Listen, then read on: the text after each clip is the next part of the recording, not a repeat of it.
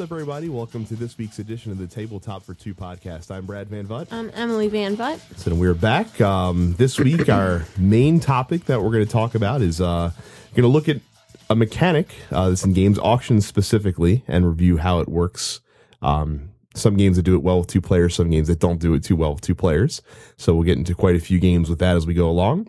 Um, of course, we're going to talk about games that we've been getting to the table recently, a couple new ones, uh, some of which we like very much. Some of which made the cut list right away. Yes. and uh, but first, before we do that, of course, uh, you can find us online. Let's get that out of the way with uh, Twitter, Facebook, and Instagram at Tabletop for Two. Um, you can listen to us on any of your favorite pod catching apps such as Stitcher, iTunes, Pocket Cast. I think I have Podcast Addict on my phone. Well, And really, Stitcher. any podcatcher will work and just fine. anything so. that you l- want to listen to us, Yep. please. So, uh, so let's get right into what we've been playing over the past couple of weeks. That's brand new. We recently picked up uh, a game that I've been kind of looking forward to for a little while, ever since I've seen it, and that was Automobiles um, from AEG. This is the third game in their transportation series of games that really don't have anything to do with one another, except for the fact that they all are titled after different types of And they have the same art style on the box. Yes. Yeah, so trains, of course, we've talked about many much on this show, which we enjoy. One of our favorite deck builders. yeah. Uh, planes we have not played because it didn't look too appealing. Planes, trains, and automobiles. but automobiles is um it's an interesting game. So this is a uh, this is actually a race game as as one would expect, but it's done through a bag building mechanism similar to that of like Hyperborea or Orleans or any other game that uh, that has that mechanism. So you have a racetrack and each have a car, um, and you have a starting bag of different cubes, and the cubes represent um, a variety of different things. They're all different colors. Uh, you have a few, you know, many cubes that represent different gears, uh, which lets you move a certain number of spaces on the board. Colored spaces. Right. So there's on on the track itself. There's white, light gray, dark gray, and black spaces, and as the shade of space gets darker, the space gets bigger. So as when you move along, um, you want to ideally move with the darker spaces uh, because you'll cover more ground with fewer with fewer movements, basically. And then there's also colored cubes, um, which are going to change. Like what those cubes do are going to vary from game to game because each color has four different cards that are associated with it. You only choose one of those cards before the game starts. Um, and each cube, when you play it out of your bag, has a special ability. And any cubes that you don't play for their ability on your turn, you can use for money uh, to buy more cubes to put in your bag. And of course, once you've drawn your bag out, you take all the cubes in your discard pile and dump them all back in, and then keep drawing. So you know, you know, a traditional deck builder mechanism there. Um, and this one was cool too because as you move, if you use the darker spaces to move, so if you use like a dark gray or black space, um, every turn you're going to have to take some wear for your car and wear just dead cubes that sit in your bag and, and take up space.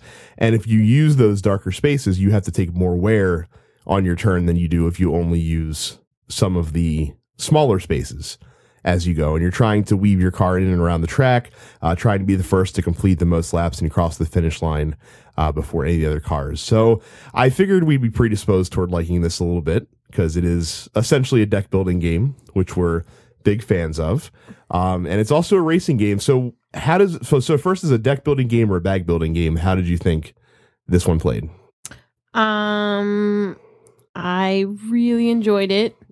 I got really angry with my bag there because I put a certain cube in my bag, knowing that hey, I have two of these cubes in the bag, and I'm going to draw one of them at least, and I didn't. Mhm. So, i in the true fashion of deck building, I got really angry because you know things just tend to not work out for me.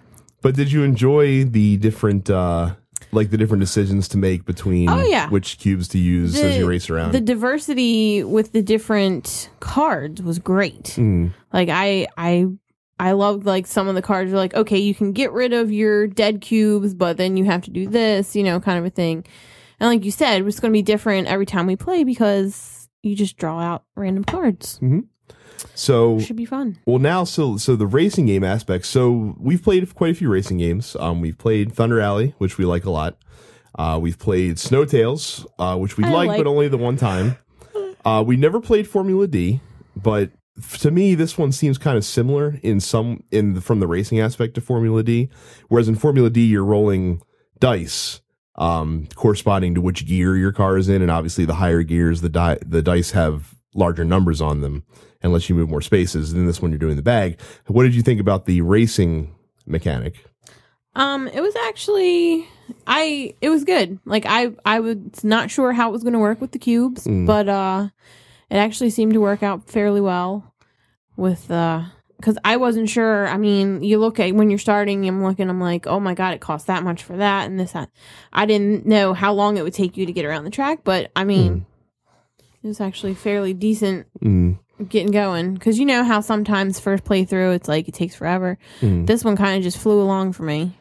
I did enjoy the game. I it it I thought it was going to take longer than it did because obviously when you first start, you have a really basic deck and it, you know you're not moving around the track at a very brisk pace. And then once you get some of the higher gear cubes, um, you can really make some moves. I remember there was I think we each had a turn where we moved like three quarters of the way Mhm. around the track with one turn just because of the combinations of I cubes will that we say the having to take the wear is, Mhm. is- and like taking like the suspension or the tire blowout or whatever, knowing that hazards could be coming and things like that. It's like Um, I like I said, I enjoyed the game. the The one thing that I think um lacks a little bit in the two player game is there's a bonus that if you draft another car at the end of your turn, you don't have to take any wear cubes, which can be kind of a big deal, especially if you make a large move on your turn and then end up behind another car. And that doesn't really come into play as much with two players, um, just because it obviously did it's only your for either me. I think. Right, but I feel like that's that's probably a bit more of the strategy in a you higher player count game, whereas with two players, really you're just trying to optimize your turn each time. Mhm. So that'd be the only thing I'd critique with two, but it's still a really fun game. Um, the default thing I think was three laps. You can go all the way up to seven. I don't know if I'd want to play a six or I seven think- lap game. I think. I mean, we we could maybe go to like four. It might Mhm. make it go a little bit longer for us. Yep, but for what it was, it's really good. Um, obviously, Oh my god, the insert was great. The little trays for the cubes. Yeah, it's, it came. loved it. Well, it's it's funny because the the tray that the uh, game gives you for the cubes reminds me of the little Gerber baby food containers that we use. which we is use. what we use for everything. yeah, it's just except it's a long line of them, which is kind of funny for our standpoints. And then the game comes with uh, a double sided board, so there's two. There's like a, a, a NASCAR oval on one side, and there's like a F1 like a curvy track on the other. Um, I've, of course, I can see down the road new cards and new new tracks coming Oh, out for this one Yeah. for sure. So yeah, automobiles, um, solid game, uh, definitely well worth checking out. Um, it it I think I really do think that this is probably be- again we haven't played Formula D, so I can't speak on that personally. But I, I feel like that the bag building would be more engaging than just the die rolling. And I know in Formula D there's strategy because you have to like downshift when you get to corners. Yeah, but you know my track record with dice. So Well, yeah, but uh, I've, in Formula D, it's more about making sure that you're I like this being because responsible with the you dice. have a lot of control over what is going into your bag. mm, And like I said, but the other, the only downer is the more wear you get, things just start to happen. yeah, draw a lot of dead cubes. Yeah. Uh, next on the list is Tigris and Euphrates. We've actually been looking at this one for quite a while, and we Mhm. finally pulled the trigger. I think we got it on sale. something like that. I mean, this is this is the more updated Fantasy Flight Games edition. Um, you know, the first edition came out many many years ago through I think Mayfair, if I'm not mistaken. Fantasy Flight picked it up, and you know, it has the traditional, you know, nice plastic Fantasy Flight components and nice cardboard tiles. This is the, um, I guess you consider it sort of an abstract game uh, from Reiner Knizia. Where uh, you have these different uh, colored tiles that you can draw from a bag, and you place them out on the board. to try and control the different territories. Right, because you each player also is a leader in each of the four different tile colors, and basically what happens is that if you have your leader in a city, and a city is a you know a grouping of connected tiles essentially, whenever you place a tile of that color um, in the city, you get a victory point in that color. So that you you know if you have a black leader in the city and you place a black tile, then you get a victory point. Um, there are ways to obviously wrestle control of certain cities. So, like if you place your leader that's the same color as a leader that an opponent already has, then you'll start a revolt, I believe, um, which you're trying to oust them from power and kick their guy out. Um, and if you connect two I, I guess not cities, but kingdoms together, and then there ends up being the same color leader in both cities. Then you have like a war basically between the two. I think we avoided the wars. I did try a, a, a two, I think two times I tried to revolt and Mm-hmm. you squashed me both times. Yep. So it's it's a tricky game because it's not very intuitive how to play. And then the hook with this one is that your score is not the highest number of victory points that you've taken. It's actually your score in the color that you have the fewest victory points. So if I have 20 red victory points, 20 black, and 20 blue, but only six green at the end of the game, then my score is six. And so you have to you have to figure out a way to keep What balance is and it uh, with him and all the math? I don't it's that's a trademark of his uh a lot of his games. All the math. Yeah. And you have been terrible at the math lately. Well, I mean, but that that one you don't need the math so much because it's just you have your little victory point tiles. So it's it's a tricky game to learn, and I warned Emily about that. And I know when we first started playing, you really I got didn't know what was real going frustrated real quick. Yep. Did you did it click for you f- during the game, or are you still kind of It's- foggy? It started to towards the very end. Mhm. I started to kind of understand, but I'd have to play it again. Yeah, I'd, I I'd probably get mad again. I had the advantage of um I have a, the the app for it on my tablet, so I'd gotten to play a couple games just to kind of get a feel for the gameplay. well, gee, Mister. I mean, you traded in my tablet how long ago, and I still haven't gotten a new one. you haven't asked for one at all. Mm-hmm. You haven't. Mm-hmm. And you asked me to trade I that one told in too because it was Dragon Butt. I told you I wanted to be able to play my games. Well, then- got my hidden object game I like. I got my uh, Star Realms. I haven't played Star Realms in a minute. Well, we'll have to keep that in mind. You can still play it on the iPad though. I don't want to use yours. I want my own tablet. Well, getting back to Tigris and Euphrates. Um, so I, I do enjoy this one a lot though. Uh, we don't play a ton of abstract games, um, but this one is definitely uh, it's it's an interesting puzzle, and it's one that I feel like you'd get a lot better at as you go along. Really, the the crux of the game is timing out when to when to do the wars and the invasions, um, and and doing it at the most opportune time. Because what happens is that you when you go in, I'm a little afraid of the wars still. well, it's so when you go in, you have to um if you're doing an invasion, it's the red tiles that matter, and if you're doing a war, it's you have to have the color tiles that match the color that you're invading with, I guess. And it, there's like a blind bidding system where you know the attacker, you know, put not it's not a blind bidding system. The attacker, you know, states how many of the tiles that he has behind his screen that he's willing to stake, and then the defender has to at least match that, or otherwise they'll lose. Um, so that's that's really the key is picking the right time to do that. There's also these catastrophe tiles that just nuke a tile from the board, which can either you know possibly split a kingdom in two, or you know divided in some way, shape, or form. And you get two of those at the beginning of the game. I'm interested in this one. Um, I wasn't sure what you would think about it. Obviously, you're willing to give it another chance or two, right? Mm-hmm. Okay. Absolutely. Yeah. So hope, hopefully you like a little bit more, understand what's going on a little more the second time around. I said I'll probably still get mad, so don't be surprised. Oh, we'll see. But yeah, Tigris and Euphrates. Um, we'll have to give it some more plays, but it seems like it might be a solid addition, especially at two players. It seems like a seems like a pretty good, pretty good, Pretty good, even for like uh, you know, trying to with the conflicts and everything. Yeah. Now, one that I wasn't sure um, would be good with two players was Biblios, and this is actually one we've had on the shelf for a very long time. Um, for whatever reason, just hasn't gotten played. I finally took it down and, and we checked it out. Um, Biblios is a game where you are trying to have control of four, or sorry, of one- of five different colors in the games, and each of those colors is going to be worth a certain number of victory points when the game ends, uh, which is shown by dice that are in the center board, all of which start at three, but their values can be manipulated during the game. So the game takes place in two parts. You have the the drafting phase at the beginning of the game, and then you have the the auction phase to at the end of the game to determine what cards you get. So essentially what happens is during the drafting phase, each player draws on their turn, they're going to draw three cards. Or actually, sorry, it's not three cards, it's one more cards than the number of players that are playing. Um, but basically, you get to keep one card. You have to choose one card to give to your opponent, and then one card gets put into like a like a uh, pile for later on. And you keep doing this until you've gone through all the cards in the deck. And then what'll happen is the cards that you set aside during the drafting phase all get shuffled together, and one by one, you auction each of those cards off, and players bid on them to try and acquire them. Um, you have the different. Uh, you have the different cards that match the different colors uh, that you want to pay gold for, and there's gold on the diff- you know some of the cards that are in your hand, or the gold cards will pop up, and you actually discard cards to purchase those during the auction phase.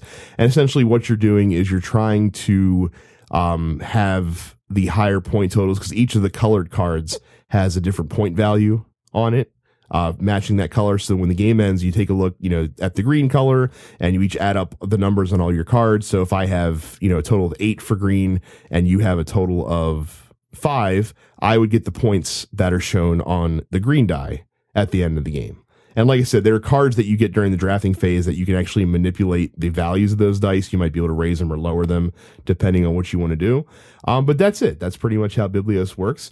Uh, like I said, I wasn't sure how this was going to do. Um, and we're going to talk about auctions later in the game, or later in the game, later in the podcast. and this game is pretty is very predicated on the auction because that's uh, the entire you know half of the entire game. Um, so I thought it worked reasonably well, mm-hmm. though, uh, if not a little easy to make sure that you are able to go in hard for certain cards that you definitely want. Mm-hmm. Now, the one, th- what do you, I mean, what were your thoughts about it as well?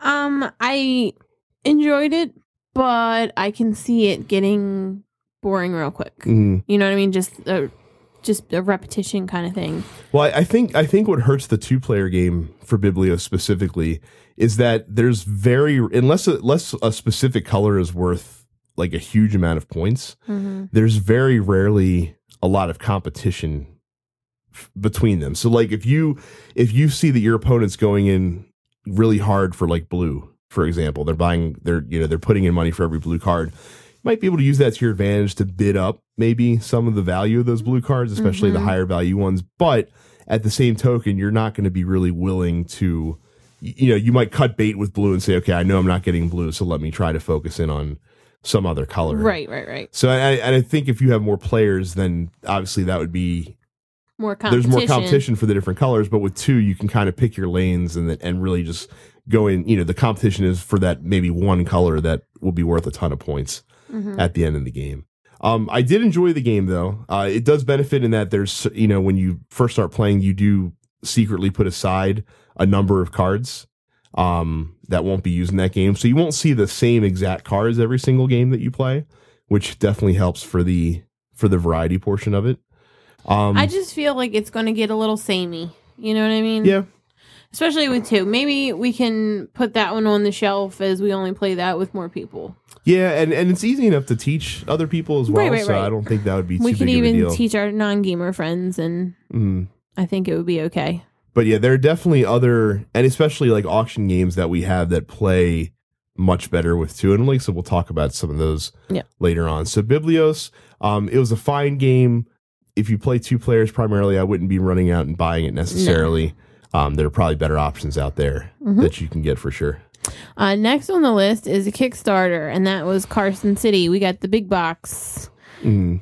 Oh my goodness, I'm in love with all the little meeples. It's a pretty nice. Uh, it's a pretty nice. It was a set. pretty big box. Like I remember the day it came. Um, I picked up the box from outside when I was coming in with our son, and I was like, "Holy geez, this thing weighs a ton." Mm-hmm. It was it's solid and everything in there is so nice. I love it. So when we played, um, we just played with the base game. I don't remember using any of the different no, expansions, and there are, and there are a ton. Yeah. Um, the basic gist of Car City, it's a worker placement game where you're trying to acquire different parcels of land on this board. No, it's it's area control as well. Well, it's it, it's not. I don't know if it's so much area control because you're trying to get the parcels of land and then build buildings on them, and the buildings will score. Will not score points, but get you money based on what other buildings might be around them or based on things around them on the map. So I don't know if it's area control so much as you're trying to strategically find the right spot for yourself and getting the right building in there and also being able to get the building as well because there's a conveyor belt line of buildings that you can bid on but basically during the worker placement part of the turn um, you each have you have a bunch of cowboys that you will uh, be able to place on the board uh, to on the different action spaces. And this might be, like I said, bidding on the different land spots. Uh, it might be bidding on the different buildings.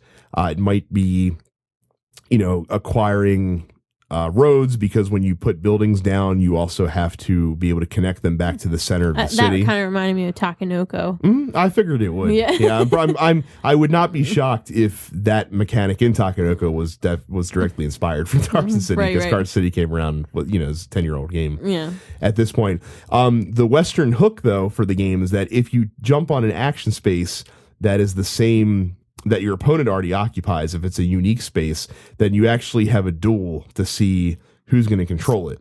We didn't have any duels, did we? Well, we'll, we'll talk about that in a second. I Um, can't remember. but the way the duel works is that each player has a certain number of guns that they have. Um, so that's your initial firepower, and then each of you roll a die, and that you know, and then add that to your firepower. Whoever has the most wins, and they send the other cowboy back home uh, to the other player. Empty-handed. Right, and they're the ones that get to do the action on the space.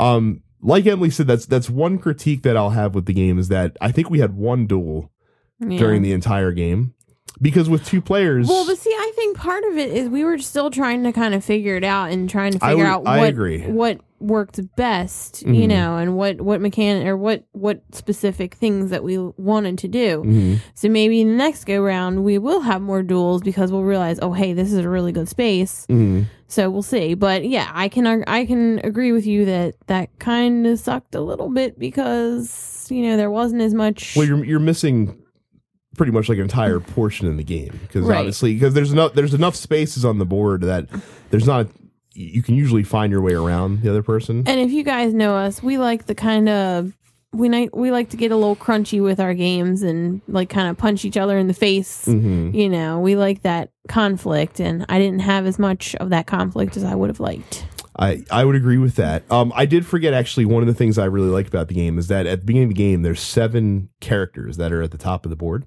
and they basically determine the turn order for each round. And how much money you can keep. Well, that they have a special bonus. And then, like Emily said, at the end of the round, you're limited, you're capped to how much money you can hang on to. Um, but what's cool about that is that you don't just throw the money away; you actually cash it in for victory points, um, which is which is a nice little mechanic, and you can actually use that to plan around how the game works as well. The other thing that's cool is that there's action spaces on the board that actually lets you sell. Like you can put your worker on that space and sell money for victory points during the round. Usually, At, well, a, not at a much at a- better rate. Right, right, and and and those spaces get worse as the game goes along. Like I think at the first turn in the game, you can there's a space that lets you sell for every two dollars you spend, you can get a victory Yeah, point. and, then, by it goes the up to like game- ten, doesn't it? well, no, it goes up to five on the board, and then at the at the very end of the game during Oh, the final eh, okay, scoring, it's it's 10 ten. so okay. yeah, you really do want to get rid get rid of the money during the game as much as you possibly can.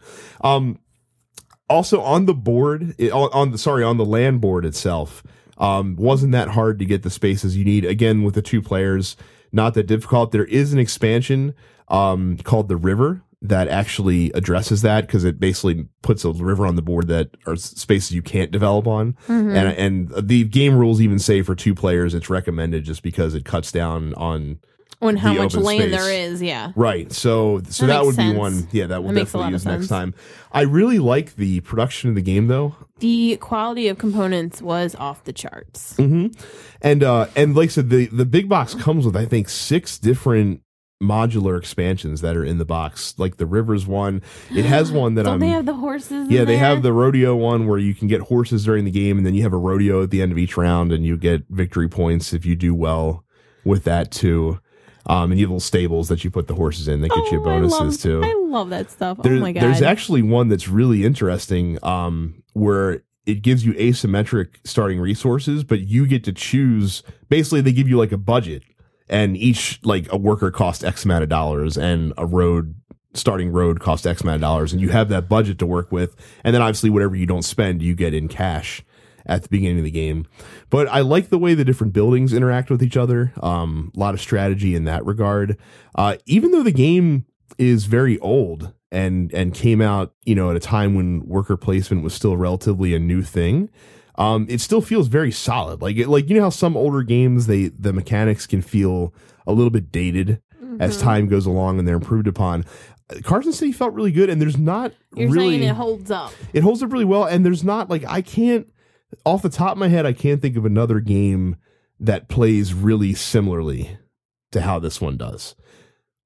Like I really like I especially like the the action spaces at the top of the board. Like you actually go through them in a specific order. Mm-hmm. Um which is also kind of neat instead of you just saying, all right, I'll do this action first and this action first. There's Right. actually like a snake thing that goes through and you do them in a, in a specific order, which is neat. I just, I really like the game. Um, I can definitely see, and it plays at a good, at a good time too. Like I think you can probably knock it out in 60 to 75 minutes and, uh, and it's pretty solid. So yeah, Carson City, uh, if you can get the big box, uh, I recommend it. It is a little pricey. Um, I know in the Kickstarter is a hundred bucks. I think it might be a little bit more, uh, if it ever does make it to retail. Um, but a really nice production and a really solid game. Like I said, I was uh, I didn't know really what to expect from it. Um, it's always been very highly regarded and deservedly so. I think it's uh, it was really solid. This one lobbied for a long time with me for this one. Mm-hmm. Well, it's always been impossible to find because it's been out of print for such a long time that when the Kickstarter came up, it felt like a good idea to to take advantage of it. So I I remember I also listened to the podcast of Nonsensical Gamers, and they they always say how they want to rub the box because it has that leather look to it, you, and you think that it should, it should probably feel that way too. And like I said, really nice box. Um, yeah, check that one out when you get a chance. Uh, lastly, was a game that we've also had sitting on the shelf for a little while. Um, this is Viceroy from I think Hobby World is the company that Viceroy? published this. Yeah, Viceroy. Viceroy. Sorry, it's how I pronounce it. Whatever. It- come on, Star Wars nerd. Viceroy. I don't like no. You don't pay attention to those prequel movies. Mm. so, Viceroy is a um what? Well, now you have me self conscious about it. it's a it's a tableau building game where you're actually building a pyramid of cards, and the cards are usually different uh, different people. So, beginning of each round, um, four cards will get drawn out, and you have these little colored gems that are in four different colors, and you each secretly choose a gem that represents a card that you want to acquire. Um, if, as long as nobody else wants that card, you get to take it and you can add it to your hand. Um, and then during your turn, you can play, you have the option to do a couple actions where you can play those cards into your pyramid. Um, when you play the cards, you have to pay a cost normally in gems, but when you place the card, it gives you some kind of benefit. Um, sometimes that can be uh, more gems that you can add to your to your reserve. Uh, sometimes it might be Permagems. Yep, like and, and they call it infinite gems. That it gives you a gem of that type at all times, essentially that you can use to buy stuff.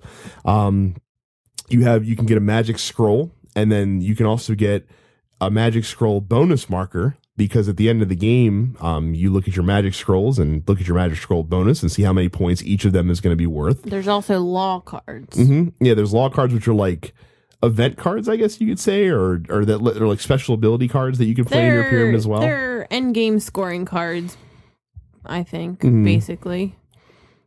So, and then the the hook is that it's you're building a pyramid of cards. So obviously, when you're first placing cards, you're putting them in the base row of the pyramid. But then once you have a base built, you can start putting cards on top of them. But you have to match. Each card has colors in the corners. It has a Mhm. piece of a gem in each corner, and it has a different color. And you have to try and match the colors as best you can because you get bonuses if you can get all four the same in the corners. right, and and also the the cost to play the cards higher up in the pyramid is increased because you have to pay for the lower levels as well. Mhm. Um, but you usually get a better benefit depending on what you know what stage of the pyramid you place the card in. Um, this one This fell flat for it us. It did yeah it, it definitely did um it just didn't feel like you were doing anything you know what i mean Yeah.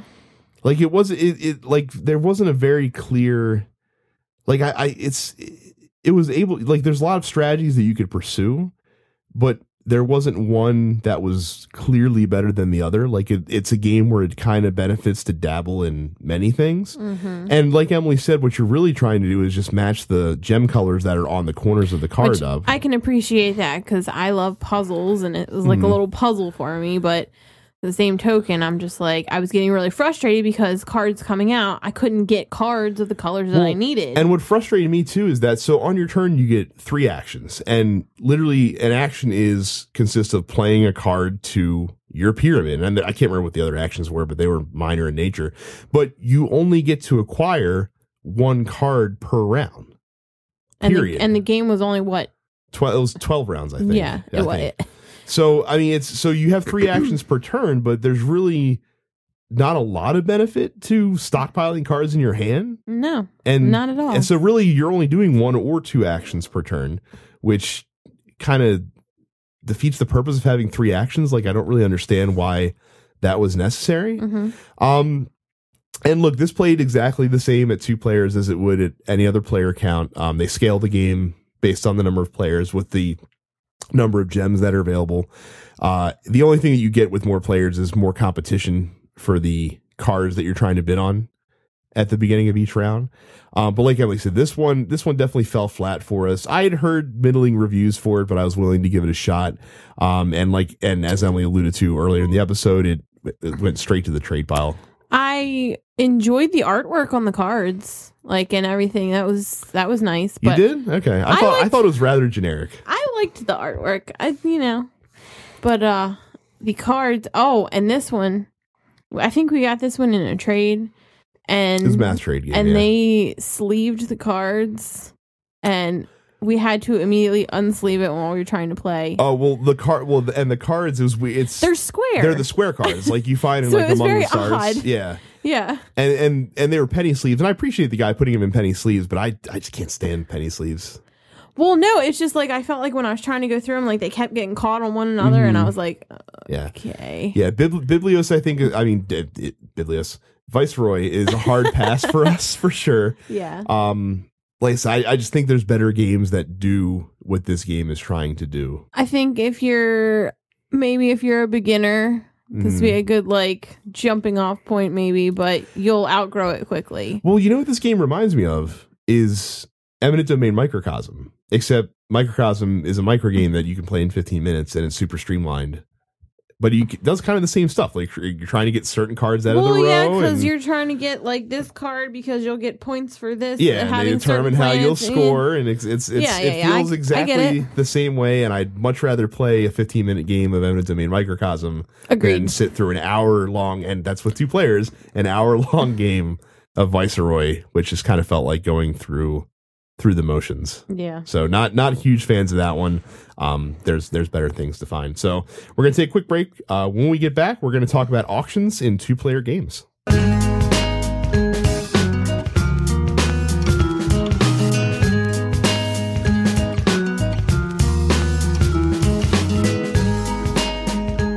Welcome back. So we're gonna we're so we're gonna dive into a a review of mechanics, and this might be a might be a theme that we revisit in future episodes um because it's kind of cool to look at some different mechanics that work really well with two players and there's some mechanics that don't work so well. And this is one of the ones that you would think really wouldn't work well with two players because there's just two of you.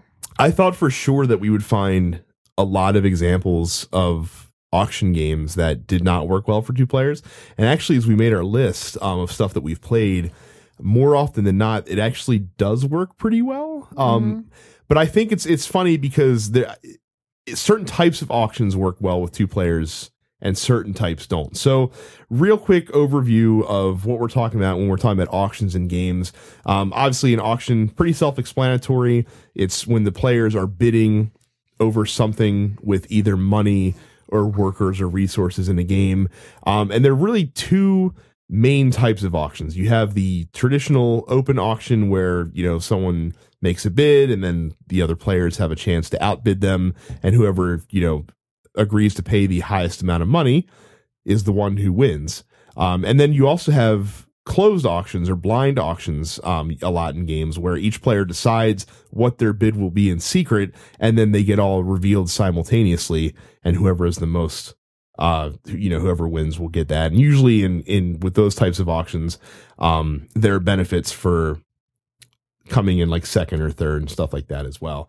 So what i found in in thinking about this is that i think the open auctions generally don't work very well with two players especially in games where it's like a like a zero sum kind of or not where sorry where it's not a zero sum kind of deal um so like power grid is an example that pops to mind so during in power grid you have the auction at the beginning of each round where players are bidding on the different power plants that are available that they can purchase. And what'll happen is someone nominates a power plant to be up for bid and players go back and forth and they bid on that power plant. Whoever bids the most gets the plant. And, but then once you've acquired a power plant, you're not allowed to buy one for the rest of that round. And the round will go until everyone either purchases one power plant or passes. So the issue that you have there is with a two player game, there's there's four power plants that are available to be purchased when you're when you're in the market. So whatever power plant gets nominated, one player is gonna, you know, you're gonna have the regular auction, it's gonna get bid up, one player is gonna pay a high price, but then the second player Gets to swoop in and, and get, the base get you know right. pay the base value right. for the power plants that are left. And the same thing happens when you play with more players, with the difference being that you have less choice when you're that last player in a three or four player game because Mm-hmm. more of the good power plants have been gone. Now, in fairness, Mm-hmm. we had bought the robots expansion was supposed to help with that, but we never did play with it. I don't No, think. we no we didn't. Um, but we but just playing the rules and, and really not even the rules, but the variant as is with that, it just didn't work so well because like they're like.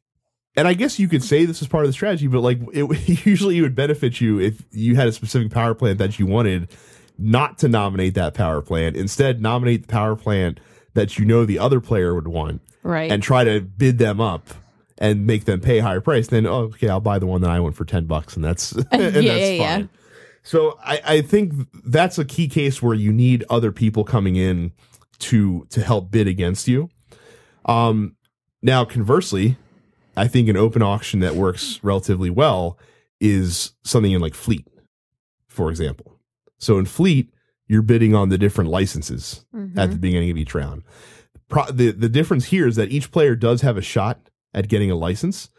But Depending on how much money you have in your that's hand. the thing is that fleet in, in fleet they solved that problem by making your resources so damn limited that you may not want to to, spend to it. get the to get the like even if you don't get the one that you were trying to bid on you might be like well i don't want the other one because i'm not paying you know valuable money which is cards in your hand Which is also when you get said licenses, the cards that you're paying for the licenses with are also the types of fish and crab and whatnot that you're actually trying to put out and you're catching Right. your boats. yeah so i think i think fleet sidesteps that issue um by making the I really resources like that. We haven't played that in a while. It's a good game, and like I said, it works. You know, for again for a game that you would think because Mm-hmm. the auction is a very important part of the game, wouldn't work very well. It worked really well players. with Works us. really good. well, yeah, for so- us anyway. It depends. I mean, it's going to be a case by case basis. Yeah, Some people might just not jive with them. They might just not like the theme or whatever. But Mhm. it worked really well for us. Now, some other open auctions that that I think work really well, and and this specifically set, tends to work well at all player counts, but it really do, it it helps mitigate the open information part when you're playing with two, and that's what I I I call them passive auctions in games where what during the course of the game you're bidding on something by just doing what you normally do in the game. So so two examples of this would be like Bruxelles 1893 where as you put the different workers on the action spaces that you do, you're putting some money down with them because you're bidding on the bonus card that's in the column down below. And I think that's a good way to do the auction but not make it the focal point and it works really effectively so because then it makes you make that hard choice later on or like well i really want to get that bonus card i really don't want to do any of the actions that are in the row that and I really need the money for my people so I can pay for my people. Mhm. um i think another one that handles that really well too is stockpile I love stockpile. Yeah. This is one I swear I hate stock market. I think Mhm. stock market is a terrible thing. I hate looking at my 401k statement and seeing that I've lost all this money. Um but anyway, you get better 401k more stable one jeez I just I just I just redistributed everything. Yes. Well, because the ones I had it in, it just it like it dropped off, and I was was like, up uh-uh. I was Yeah. like, you know what? I said we're gonna redistribute this, so I just I went over it with one of my people. Anyway, so Brad brings this home. First of all, this game has the most giant first player marker ever. Like this thing is the size of the palm of my hand. Um, and then I was wondering, you know what? It's a, it's just. I said, okay, stock market game, two people. How the hell is this going to work? So we played, and I was instantly hooked. Mhm. Like it works really well. Well, and and what this does is that at the beginning of each round, or not beginning, um, you you basically you're each going to put out these car the different stocks in different pile in different stockpiles. Hence, hence the name of the game. Um, and you're bidding on them by placing your. You each have a meeple that you place on different spaces. Two on, meeples. Well, in the two player game, you each have two, and that's why I think it works really well because you can use the one meeple to, To get the really of- cheap bid on the yeah, one that your opponent doesn't care about, but then you can use the other one to kind of bid back and forth with them. Right. And and that one I really do feel like you have that control to really And it's cool because each pile, there's a little board above it, and you start off, I think it's what, 0 and then Mm-hmm. it goes, the next one's one, and then it incrementally increases with how much you have to pay for that pile. Mm-hmm. And then another one that does this really well is Keyflower, um, which is a game that we had, which I think other aspects of Keyflower don't work very well with too. Um, but the auction part of it, where you're placing out the different meeples, Yeah, because um, you're on the just the placing tile. them on the edge of the tile, Yeah, declaring works. that you Well, want this. But then what's what's great about that is that you can make a choice because when you place when you get a tile in Keyflower, you're not the only one that can use it. Your opponents can still use your tiles. The the downside is that they get to keep the meeples that you use when you uh when they use those Mm-hmm. tiles. So I mean that's uh that's that's where the kind of balance lays in that game. But I think the auction I think any auction game where you where the where you have where you're basically auctioning positioning kind of like you're using meeples to bid or stuff like that works very well especially with that lower player count more so than you know going around with uh you know the the monopoly style auctions right. which never work well No. with with two players Not at at, that all. low of a player count. So those are open auctions. Um, and like I said, we we discussed two different types and what works well and what doesn't. I think what works very well, even with two players, though, even more so than than those, is blind bid auctions, where each player secretly gets to choose, you know, how much they're going to contribute to it, and then they get revealed, and you know, whoever has the most wins, because you have to go into it saying, all right, what is the what is the most I'm willing to spend Mhm. to get this, but how much are they going to spend to try to to try to stop me from doing it? Um, Scoville, Scoville. yeah, That's the one, is the, first one that popped into my head when we started talking about this. Well, and what's great about Scoville is that the auction certainly is not the main point in the game, but it's super important because turn order in Scoville is is huge because there's there's a depending on what you want to do in your turn, being able to pick where in the turn order you lie right. is ridiculously important. because it flip flops for each thing that you do. Right. So if you want to if you want to be able to make sure you plant first or that you fill a chili recipe first, you better get early in the turn or that chili recipe might not be there. But if you have a specific harvest plan, Yeah. you want to go number two.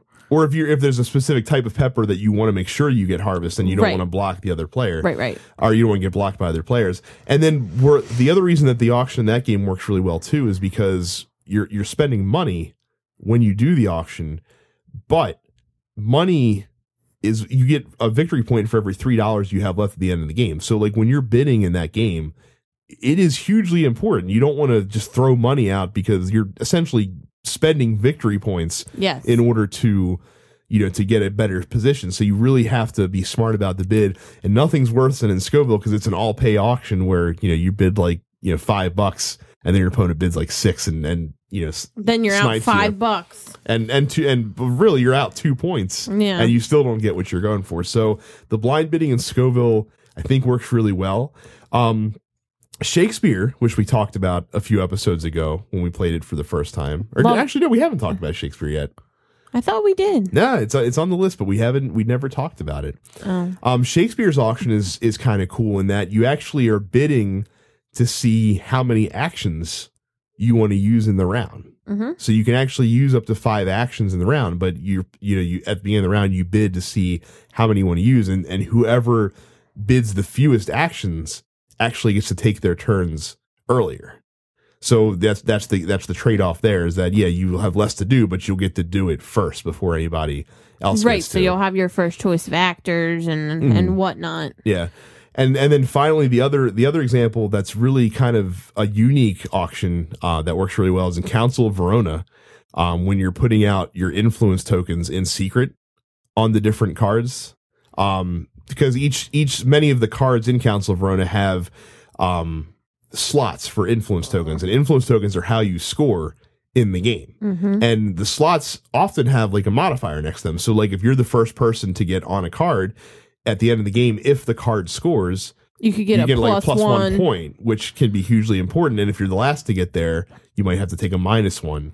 If it, but it's still worth it to do if the But there card's are definitely going to cards within the game where you can play them out that will let you manipulate. Um, Mhm. you can switch around the different tokens on the cards. You can peek at them Yep. and then switch them around.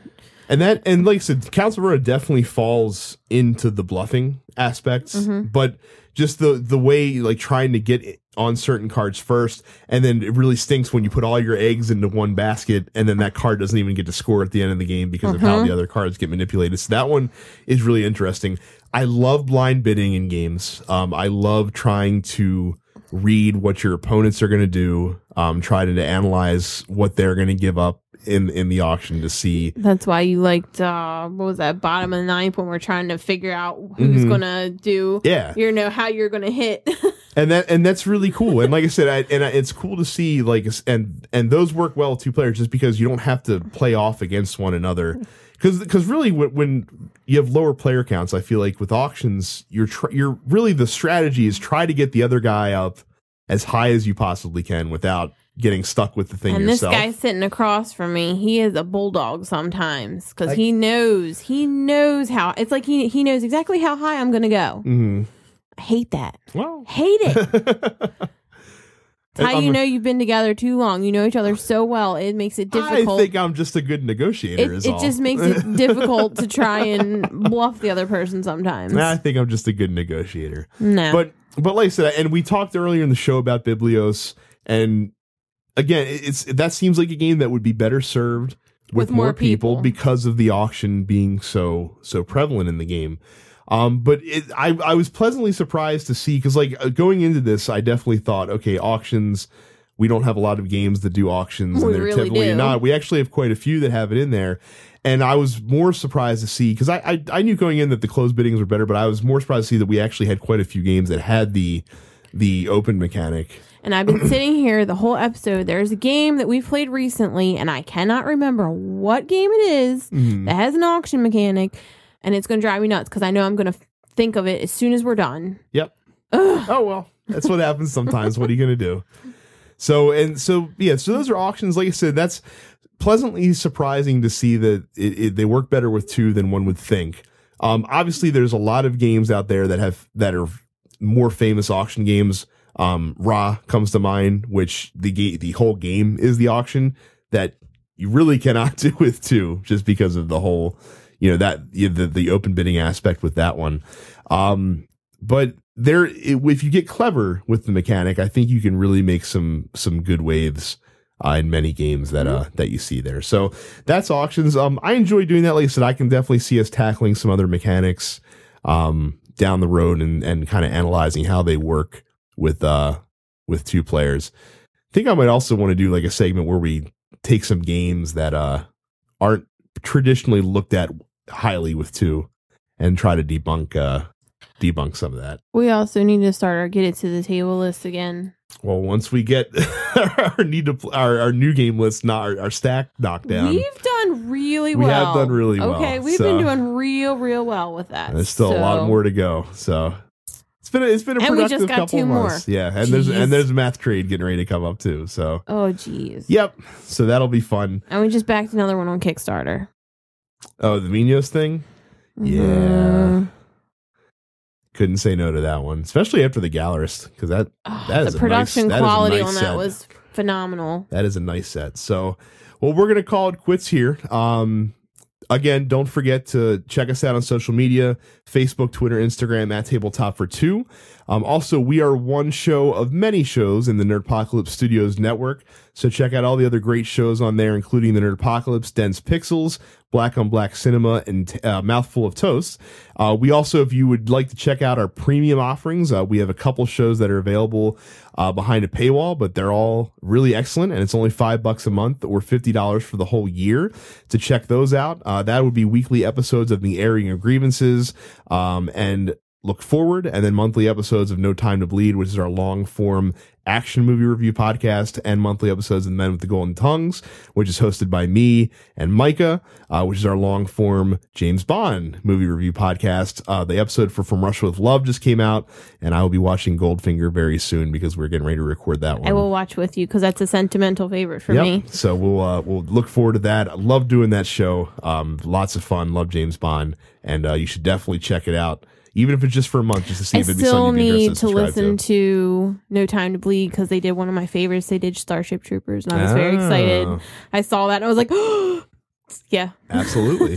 so, but uh, but that's it for us. Uh, thanks again very much for listening. As we're, I don't know if we're at twenty episodes or getting close, but uh, we've almost been doing this for a year, if you can believe it. Really? Yeah, May will be a year. Wow. Hard to believe, I know. Well, our little buddy is too, so Yep. yeah. He's growing up fast. But yeah, thanks for tuning in. Uh, we'll see you guys in a couple weeks. Till next time. Bye. Bye.